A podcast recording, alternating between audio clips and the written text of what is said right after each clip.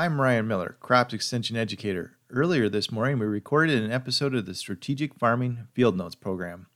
Strategic Farming Field Notes is a weekly program addressing current crop production topics.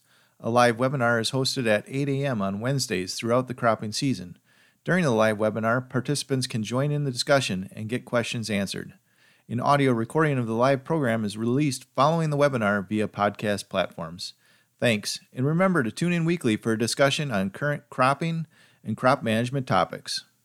So these sessions are brought to you by University of Minnesota Extension, as well as generous support from the Minnesota Soybean Research and Promotion Council, as well as the Corn Growers Research and Promotion Council. I'm Anthony Hanson, Regional Extension Educator in Integrated Pest Management based out in Morris. And we also have Dave Nicolai, another Regional Extension Crops Educator, hosting today. And we w- would like to welcome two of our speakers today, Dr. Jeff Coulter, as well as Dr. Seth Naeve, both extension agronomists and corn and soybeans, respectively. And with that, I believe I'll turn it over to Dave Nicolai to head us off on what's going on in the corn world. All right. Thank you, Anthony. Uh, as we mentioned, one of our guests and panelists today is Dr. Jeff Coulter. He's a University of Minnesota Extension uh, corn specialist.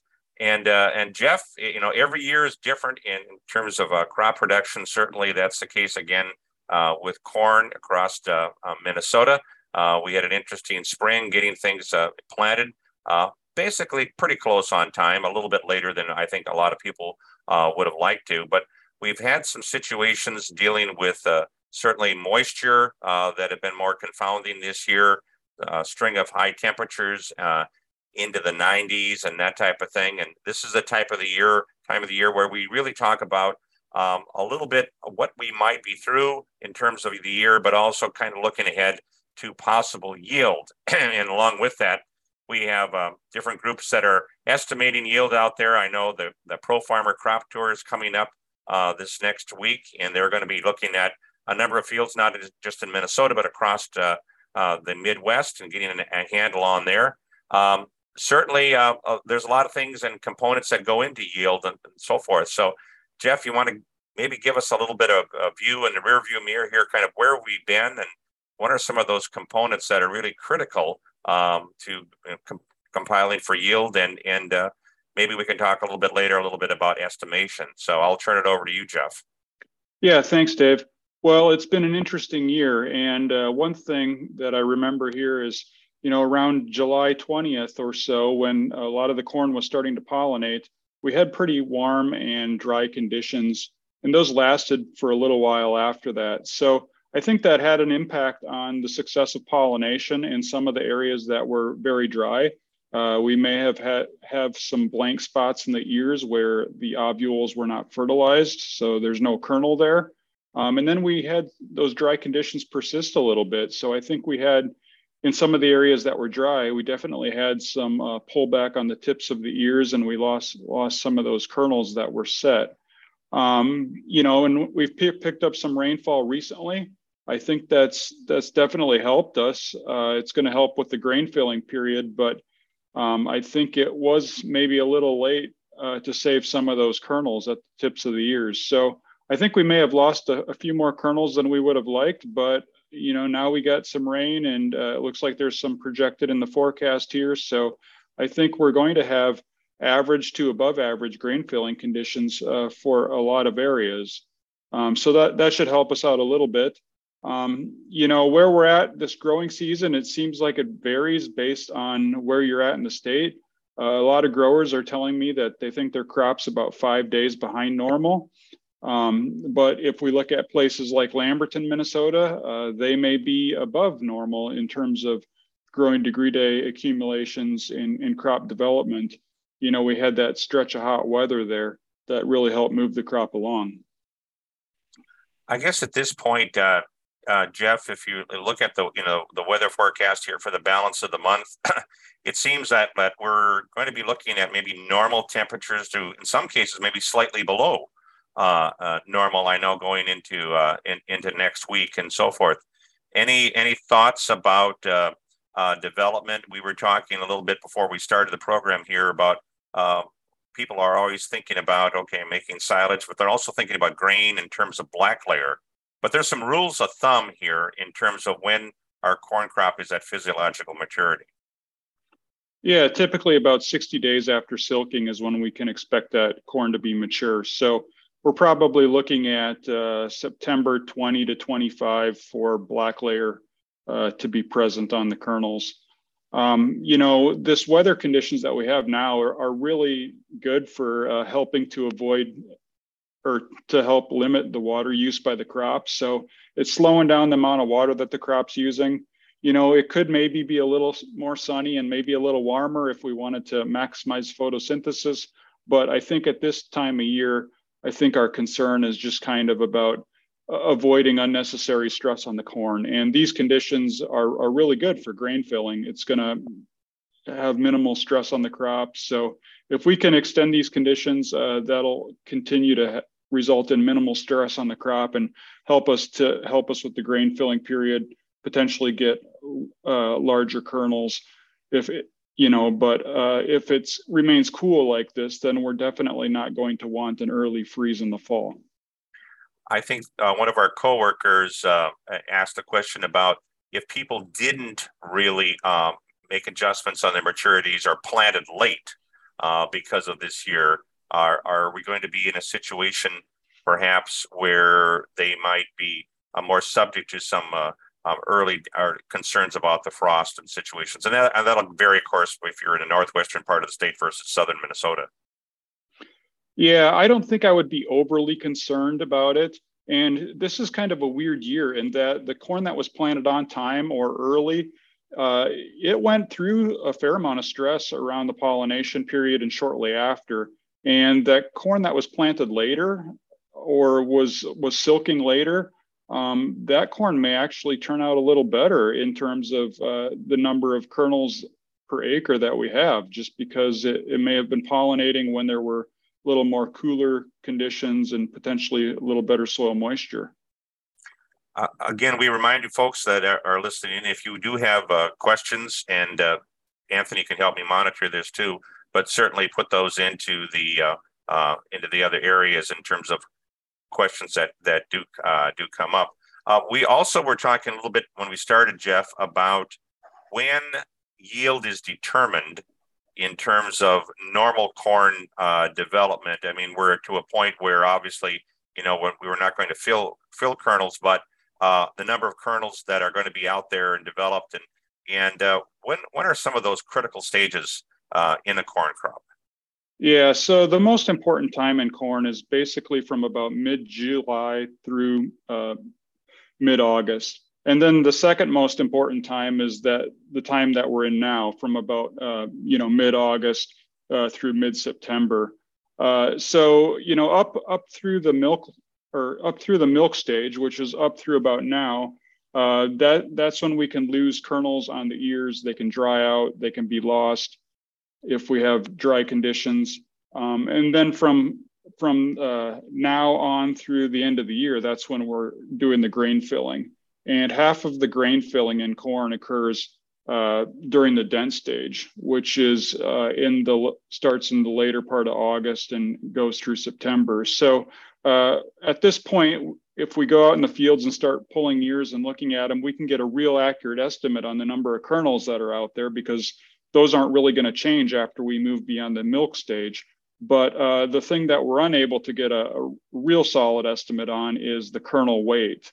And uh, I don't think people realize the importance of kernel weight in corn. Uh, it can also be referred to as kernel size. So under, under typical uh, conditions, average grain filling conditions, we can have about 80,000 kernels per bushel. But if it's a drought year, we may have 90,000 kernels per bushel just because the kernels are smaller. On the other hand, if it's a really good year for grain filling, we have sufficient moisture, sunlight, all that stuff, you know, and we get we maybe get big kernels and we may have just 70,000 kernels per bushel. So, you know, if we have a range between 70,000 and 90,000 kernels per bushel, that the the difference there could could cause a difference in yield of about almost 60 bushels per acre.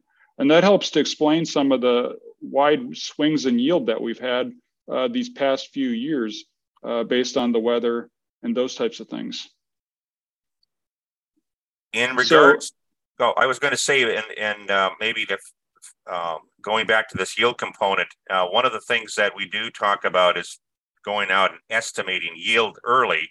And that is one of the problems, I think, Jeff, that you alluded to. And, and that is we don't know the kernel size. A lot of these formulas are based upon uh, kernel weight, number of kernels per bushel, et cetera. Uh, but I think therein lies the rub of, of uh, maybe in some cases overestimating. Yeah, we can get real accurate estimates on number of uh, kernels per acre. Um, the but kernels per bushel, we're just kind of guessing based on what the soil conditions are like, how much soil moisture we have, and what the projected grain filling conditions are going to be. But it seems like this year we're going to have average grain filling conditions to potentially above average grain filling conditions if it remains cool and moist. So you would look for test weight theoretically to to uh, be uh, optimal or a little bit better. Obviously, not a, a situation where it's going to be really low. Correct. Okay. Well, I know that there's some DTN platforms and other people out there doing digital. One of them had us pegged in Minnesota at 173 bushel per acre corn, uh, but that's based upon you know a number of of situations in terms of um, uh, whether it's satellite or other observations that that, that come in. Uh, we'll learn uh, a, a, little bit more, but uh, uh, it, might be in that ballpark. But Jeff, I don't know if you, I I don't want to guess. I don't think you do either necessarily. Yeah, I guess, you know, I would say that a lot of growers are going to experience average to above average yields, but there are definitely those places uh, where it's going to be a little lower than average due to the drier conditions. And the growers know that. Uh, there's a, a, comment in here. Dennis Todey, who is our meteorologist uh, that we often talk to, USDA uh, uh, at Iowa, uh, I think posted in the in the chat box. Anthony, um, some information in here. You might well we'll talk a little bit about that, but it's a growing degree day uh, that you can go by location and it's listed in there in the chat and there's a link in that. It gives you a projected black uh, black layer date, um, but it, there's a lot of uh, other input and historical things. And I, I, think you've seen this too before, Jeff, but it's just one other one other tool, um, but it's still hosted at Purdue at this point in time. So um, that would be uh, out there uh, as well. Any other comments, uh, Anthony, from your standpoint for uh, Jeff before we go back and switch over with talking with Seth a little bit? Yeah, I think one of the main questions, and this can apply to Seth later too, is you know thinking about what's our frost risk coming up here. Um, you know, it's obviously not something that's easy to predict, but what kind of windows are we potentially working with here in terms of if we have a earlier frost how's the crop going to look versus kind of when are we you know relatively safe in terms of development yeah, well, uh, you know, once we get uh, half milk stage and beyond, the uh, the effect on yield is going to be pretty small. Overall, I'm not too worried about uh, you know frost for corn this year. Um, I think I think we're going to be okay for the most part. Was one comment uh, from a, a, listener notice that kernel length is around 35. Um, you know, we're talking on, on a row. You just commented there. Have you noticed that, or look much in, at uh, some other years out there, Jeff? Yeah, that's about average. So uh, that that's good. That's not too bad. Seth, um, we uh, we planted these soybeans a little on the late side, I think, in across Minnesota, uh, a little bit later than we normally would would like to. Uh, we had some hot temperatures. Uh, things seem to be, I know earlier, a little slow moving from R2 to uh, to R3 in, in terms of the soybean development. Uh, but a little cooler. We've got a little rain. Are we are we going to catch up, or do we need uh, the rest of the month uh, to to have some benefit here? Well, I guess we start with the old adage, right? That August and September make beans, and I think that's uh, gonna. It's the case. It's always been the case. It will be continue to be the case. So um, this weather that we're having right now is really impactful. Of course, the rain rainfall is the most important piece of this, where we were really short um, moving into this period, and we kind of had a little bit of a shift in some of our um, weather patterns. It seems so we have a little bit better chance of rain even uh, the next few days. That's really, I mean, that's that's the money right there, and that's what's what's going to give us good yields. So. Uh, hopefully, hopefully things come through and we can continue to get rain. Uh, we don't you know, soil moistures are pretty short. So we're going to be dependent on some timely rains all the way through. So I, it really is anybody's guess what happens at this point. Um, you know, the weather forecast is going to tell us a little bit about what what's going to happen out there, but where those rains hit and not is going to affect individual farmers, and then collectively that'll that'll pool up to um, you know to the state average. Um, I want to make a couple points about um, soybean broadly. I think rem- remind folks some of the differences with soybean and corn. Rem- remind them that you know the the soybean crop is going to get pushed to pushed to maturity, so we're not on a really on a heat unit uh, schedule like with corn. So when we plant late, it kind of squeezes us a little bit. Our vegetative period is shortened a little bit um, and then uh, or shortened quite a lot and then uh, reproduction can be shortened a little bit. Um, so what that means is basically we don't have as much time to build a big machine out there. That's what i'd call that crop canopy. More leaves more leaf area more light collected more energy stored in the leaves and nitrogen stored in the leaves that they mobilize to the seed later. So um, we just don't have quite the big machine built this year that we might normally have. Um, and and honestly sometimes that's really critical for yield and sometimes it's not so critical. And farmers know this from the, the combine. They they've harvested two foot tall soybeans that have yielded 60 bushels and they've harvested five foot tall soybeans that have gone 35 and and so you don't necessarily have to have that big machine but it is there um, to provide us some buffer. Uh, and it also gives us a little bit of a of a downside if we if if we don't have the canopy there um, we definitely limit the top yield potential. It's, you know, we can have two foot tall soybeans that go 60, but they're not going to go 80. So, um, and I think that's part of what the crop tour is getting at when they're when they're out looking around and looking for variability and things. The other thing, from a timely standpoint, I think it's really uh, it's an interesting period to be on uh, the webinar, is because for the most part, most of our soybeans are kind of entering what I call this kind of really important period. Is uh, it's R5.5, honestly, and it's halfway between R5 and R6. But in the soybean crop, it's really interesting because if, if farmers go out and look in the fields, they'll notice this kind of at the very top of the plant, they'll see this little apical raceme up there. It'll be a couple tiny little leaves and maybe some flowers clustered at the top. And that's basically like the tassel on corn. It's showing us that it's the soybean plant is done growing vegetatively and right now the soybean is has virtually no seed. You could go out and if if we collected the seed from an acre and and dried it all down there would just be a few pounds. Uh, so right at this point even though those you see some big lima beans down in the in the in the um, in the canopy there's really nothing there in terms of dry weight. But and because up until this point the soybean's still been growing leaves. Now it just switches over. So there's no new leaves being produced from now on. We're stuck with that canopy. That's why we're really sensitive to things like hail or anything like that because that'll take those things out. We don't have the capacity to regrow any leaves. But that also gives us this time when the soybean starts making the seed. And so that's why the weather right now has such a huge impact on on um, on the um, the yields so the questions about pod number and things. Yes, pod numbers are important. And for those yield enumerators that are coming around, they're they're looking for pod numbers. I would say those are less useful for determining the um, you know the maximum yields or the, the high yields, but they're really good at, at identifying problem spots. Um, so although there's a lot of discussion about individual field yields and, and high pod numbers and individual field numbers, I think that the yield um, folks that are out doing crop tours are really good at identifying low, poor yielding areas and then and then pooling that or aggregating that together to determine how much some of that those low yielding areas are going to affect overall yields you know, and, and soybeans is like Jeff mentioned, and as in corn, uh, where the seed size is really the driver. It's even more so in soybeans. Uh, seed size has huge flexibility, um, and the crop just with limited pod set, a soybean crop can come on if we have perfect weather from now on and just produce giant marble size seeds, um, and we can get tremendous yields even from a really limited pod set if we have perfect uh, environments going forward. So the yield guys basically are, are counting pods and then they they're they're guessing is it a, are they gonna have are we gonna have low medium or large seeds? And so they're looking at the weather forecast for the most part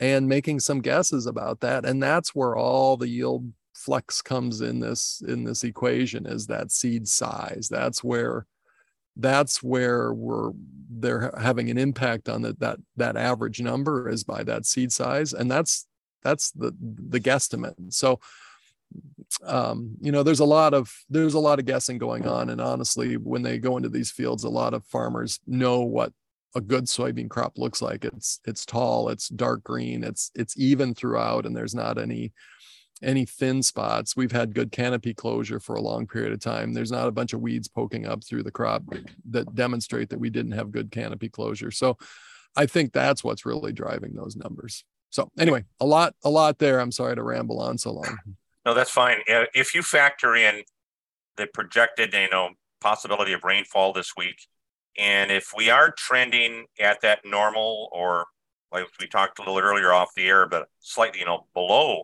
normal temperatures, we got a couple of days where I think we're just going to barely hit 70 next week. What kind of impact might that have on on um, soybean seed development, seed size, if we um, uh, if we're not exceptionally warm at, at this point in time? Are, are things going to be extended out, Seth? it won't really extend things on too much. It might a little bit. Uh, soybean, I, I, think, just like Jeff said, uh, where we're dry, that's going to be helpful because it's just going to it's going to keep us from burning ripping through so much water.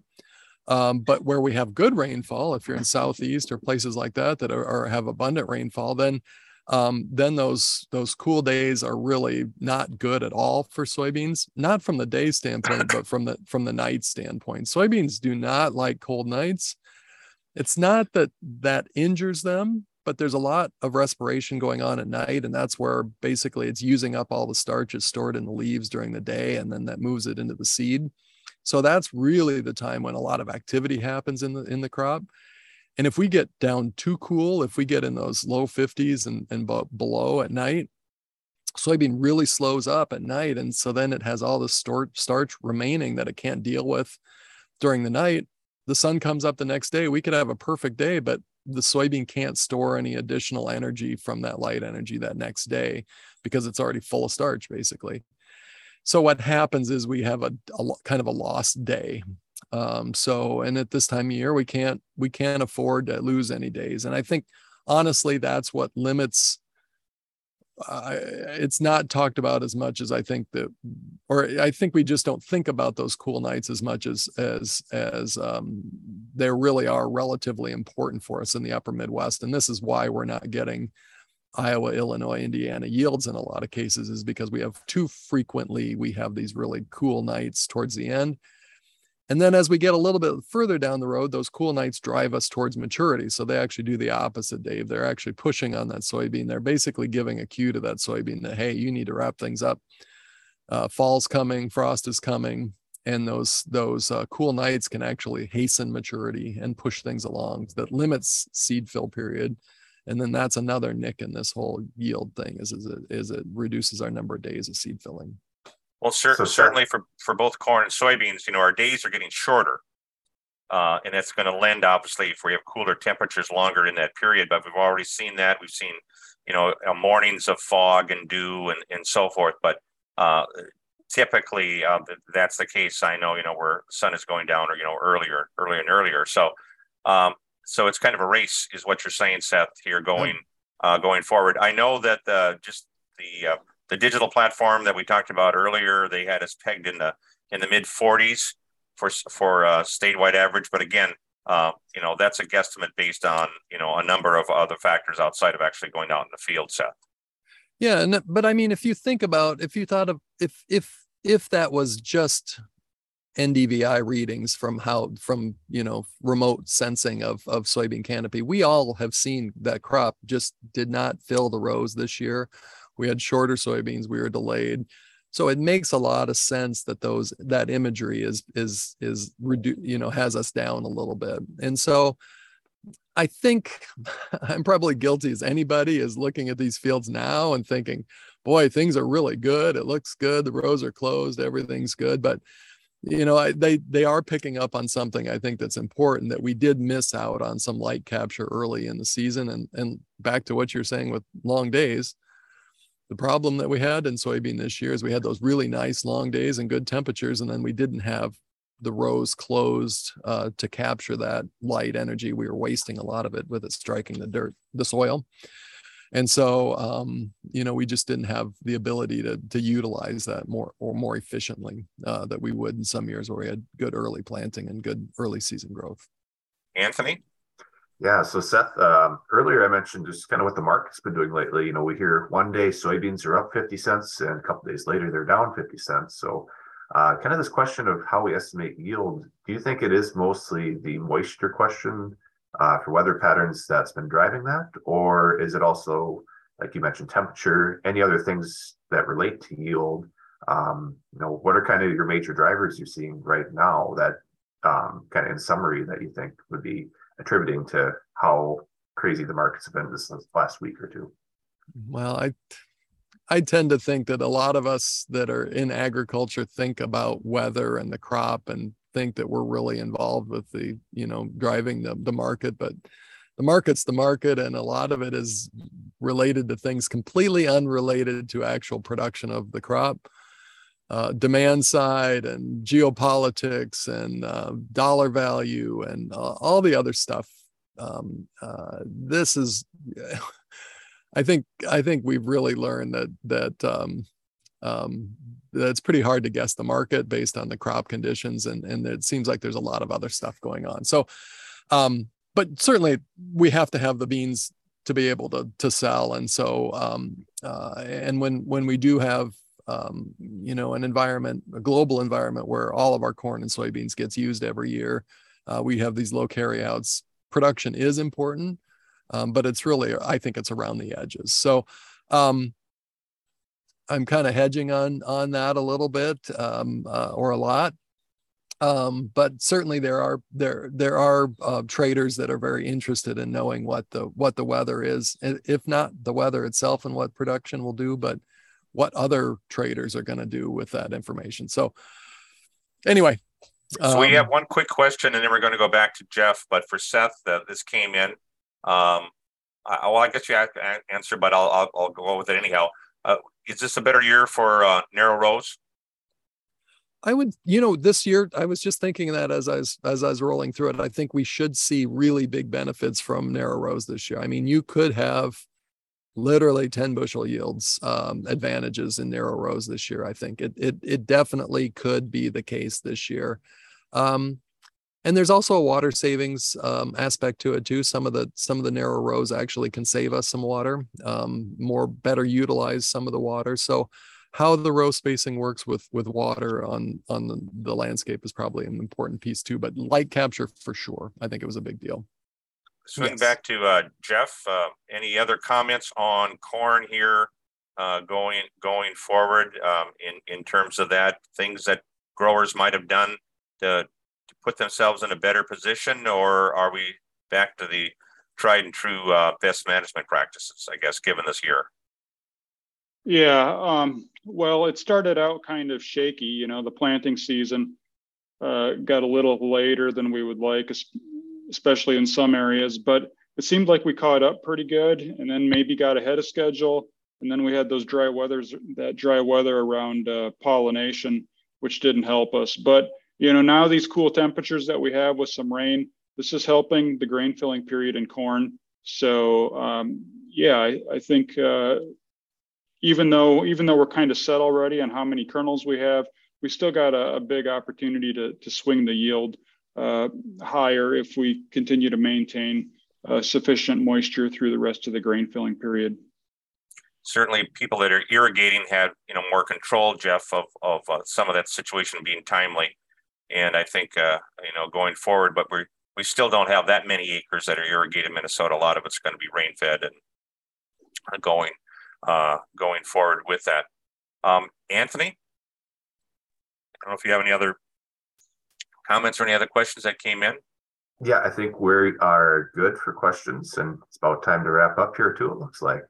Uh, I guess last note I'll throw in too is we were talking a little bit earlier about you know, what's going on with soybean aphid and uh, we had our previous sessions too, so that's one where you know, that season should be wrapping up pretty soon as those aphids start to leave to buckthorn. So I know folks have been out there scouting, and even if you got hundred aphids right now, there's there's a chance that you uh, may not have an issue by the time uh, your soybeans start maturing and they're leaving for the buckhorn. There's think there's also what uh, beneficials out there. Uh, you, you want to keep those out there, not take them out with an insecticide, obviously, Anthony, at this point in time. So, what you're still at that 250. Yep. Um, and also we're insecticide resistance too. If we can uh, draw back on our insecticide use when we don't have to use it, that just makes the tool last a little bit longer. Kind of like running a tractor that just likes to burn through oil. That's one of those for insecticides. Um, you know, we, we can lose them pretty quick. And once they're burnt out, uh, we have resistance. They're not coming back.